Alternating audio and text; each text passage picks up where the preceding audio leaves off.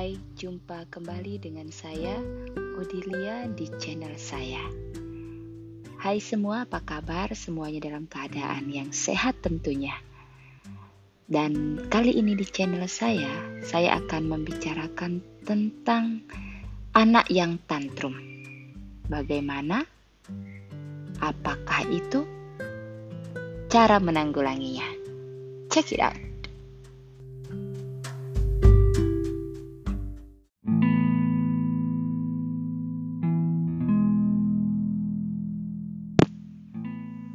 Pembahasan tentang anak yang tantrum sudah sangat banyak yang kita dengarkan atau kita pernah lihat, kita jumpai di lingkungan sekitar kita, atau bahkan mungkin kita sendiri yang mengalaminya di lingkungan keluarga kita. Baiklah, saya akan memulai dengan uh, penjelasan mengenai apa itu tantrum. Terus terang, pertama kali saya menghadapi tantrum itu pada anak saya yang pertama. Dan saya tidak tahu apa itu tantrum. Setelah saya mempelajari, mencari-cari di Google, akhirnya saya mengetahui bahwa yang saya hadapi, yang saya, anak saya hadapi ternyata adalah tantrum. Tantrum itu secara garis besarnya adalah suatu Itu sikap yang meledak-ledak dari anak seorang anak yang tidak diketahui permasalahannya dan akan berlangsung lumayan lama jika tidak langsung ditangani secara benar. Baiklah, saya akan lanjutkan. Tantrum ini bisa, sangat-sangat bisa membuat seorang ibu menjadi stres, bahkan bapak bisa menjadi stres, atau bahkan kondisi di rumah pun menjadi tidak damai. Hal itu pernah saya alami dan saya berkutat terhadap tantrum sampai anak saya yang sekarang keempat, karena yang kelima masih bayi, jadi masih belum tantrum. Dimana waktu anak saya yang pertama, saya sangat mengalami kesusahan. Bagaimana saya tidak bisa mengatasinya. Bagaimana malu yang saya rasakan jika dia tantrum di depan umum. Tantrum awalnya bisa kita prediksi, tetapi bagaimana akhirnya tidak bisa kita ketahui kapan. Waktu anak saya yang pertama tantrum, yang membuat saya pribadi dan keluarga besar saya juga stres, uh, karena setiap yang tangisan yang uh, atau uh, perilakunya yang menangis, teriak-teriak sekencang-kencangnya tidak bisa diatasi. Begitu juga kemudian saya anak yang kedua sampai sekarang anak yang keempat. Tetapi puji Tuhan, saya sudah belajar membuat diri saya mengerti lagi bagaimana cara menanggulangi tantrum. Saya terhubung, saya masuk ke dalam suatu komunitas yang sangat-sangat positif, yang memberikan banyak feedback, bahkan membuka wawasan saya menjadi lebih luas lagi. Saya tergabung di dalam Ibu Profesional. Kalau dipikir-pikir, mungkin saya sekarang sudah lebih dari empat tahun tergabung di dalam Ibu Profesional. Uh, baiklah, saya lanjutkan ke dalam tantrum tersebut. Tantrum ini setelah saya pelajari, setelah saya alami sendiri, saya membuat suatu keputusan di dalam hati bahwa saya bisa menang terhadap tantrum dan anak-anak saya bisa melalui ketantruman mereka. Sebenarnya pada dasarnya, tantrum ini adalah suatu sikap emosi dari seorang anak yang tidak tersalurkan dengan baik. Mereka tidak bisa memberitahukan apa yang mereka rasakan, apa yang ingin mereka katakan, sehingga mereka merasa orang di sekitar tidak mengerti, tidak mengetahui apa yang mereka inginkan. Jadi mereka akan menangis sejadi-jadinya, bahkan susah untuk ditenangkan.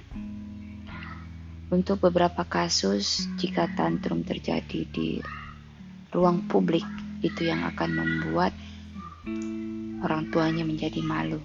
Tetapi saya juga pernah melihat beberapa orang tua yang sudah mengerti bahwa jika anaknya tantrum di ruang publik tidak membuat mereka menjadi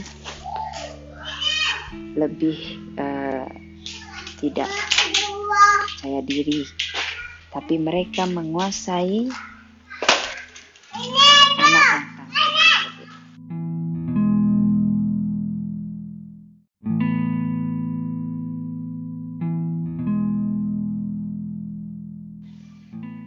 Baiklah, saya akan memulainya dengan suatu contoh. Belum lama ini, anak keempat saya, Nadine Abigail, mengalami tantrum. Jika jika saya melihat ke belakang,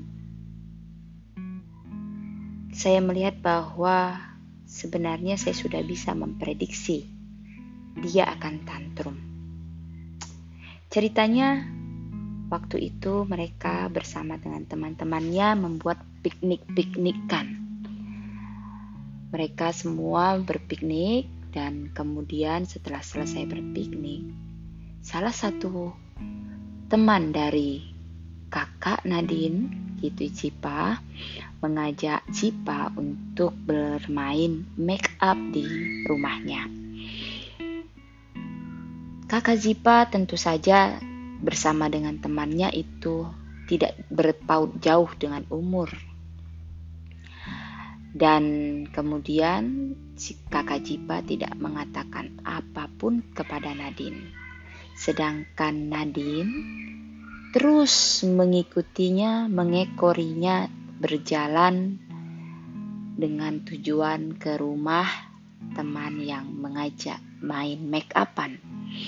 Tetapi ternyata kakak Zipa mengatakan bahwa nanti lagi ya Nadine, dengan artian dia tidak ingin membawa Nadine ke rumah teman tersebut.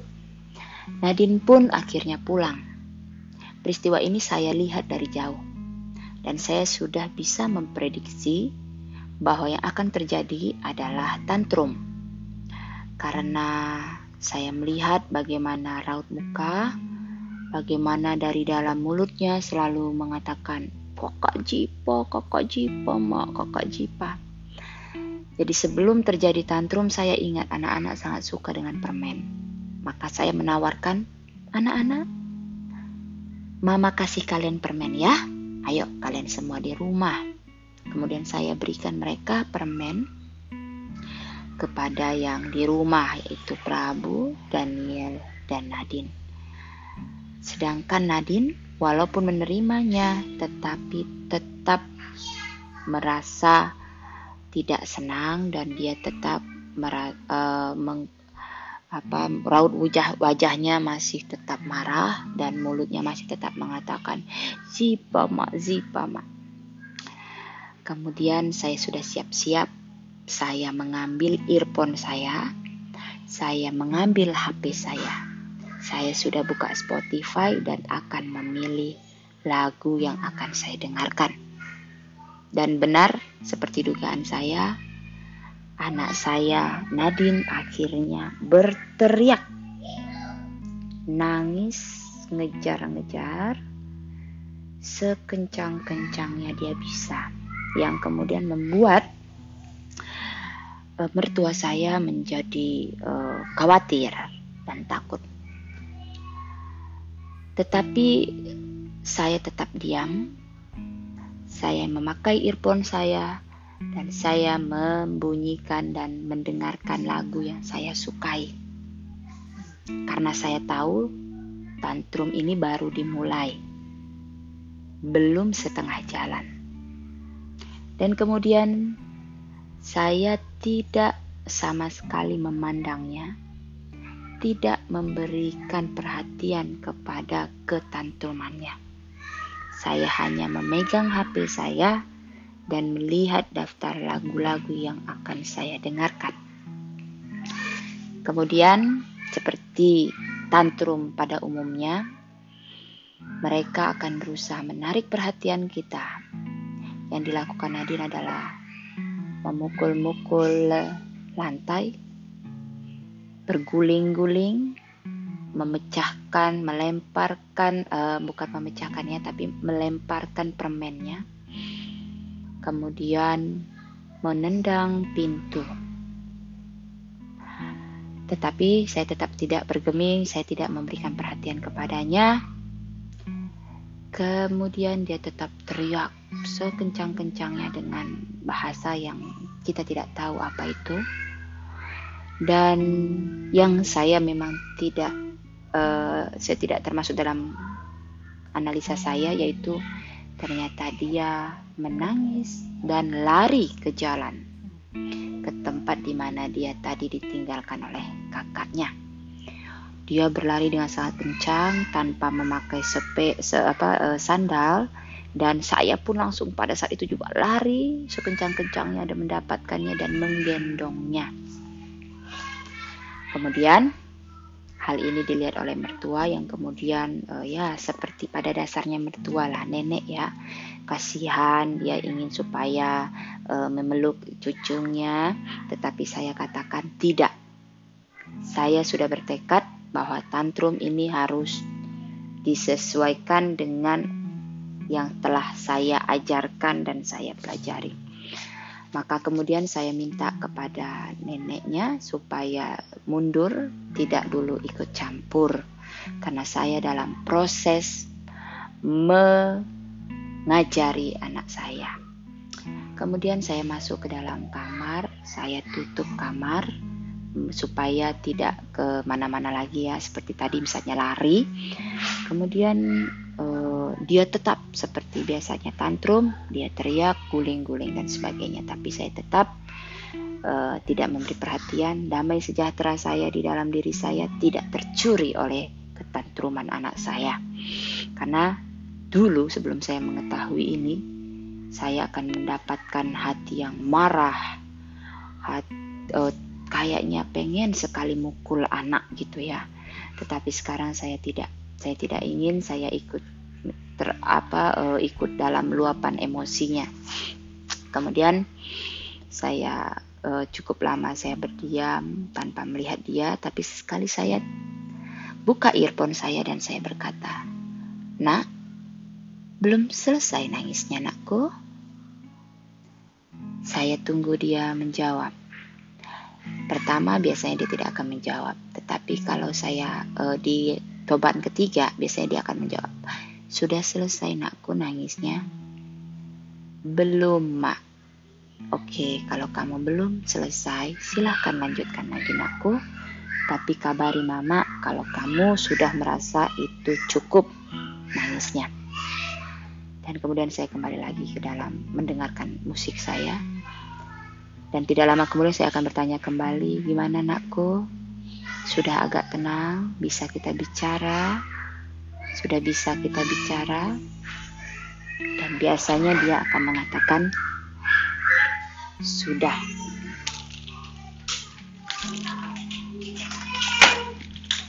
Kemudian tidak lama saya akan melihat kembali jika dia masih uh, masih masih nangis ya. Saya tidak akan memberikan uh, bahasa apapun dan saya akan kembali pakai earphone saya. Kemudian saya akan kembali melakukan hal yang sama. "Gimana nakku? Sudah selesai nangisnya? Kalau sudah, mari kita bicara." Dan kemarin memang saya tidak pakai waktu ya, tetapi lumayan cepat dia mengatakan dia sudah selesai. Baiklah, kalau kamu sudah selesai. Sekarang sebelum mama peluk, mari kita bicara dulu, Nak. Apa yang kamu rasakan? Apa yang e, sebenarnya yang ingin kamu katakan kepada mama? Dia diam. Dia tidak mengatakan apa-apa. Hanya mulutnya aja dimoncongkan ke depan. Kemudian saya akan kembali mengatakan, kamu kesal ya, Nakku? Kamu merasa kesal kepada Kak Zipa karena nggak ngajak. Dan dia biasanya menggeleng, e, menganggukkan kepalanya. Kamu merasa Kakak Zipa jahat, dan dia merasa meng, apa, e, menganggukkan kembali kepalanya. Oke, jadi e, Nadine merasa kesal, jengkel, marah sama Kak Zipa karena Kak Zipa tidak mengajak Nadine ikutan make upan ya, Nak ya. Mama mengerti sekali perasaannya Nadine. Jadi di situ saya ingin agar anak saya Nadine mengetahui bahwa saya tahu perasaannya. Saya mengerti apa yang dia rasakan dan saya juga ikut serta merasa sedih karena dia juga sedih. Kemudian saya bilang sama Nadine, baiklah Nakku, itulah perasaan Nadine sekarang ini ya. Apakah boleh mama memeluk Nadine dulu? Kemudian dia pasti akan langsung memeluk, langsung ke saya dan saya pasti akan memeluknya.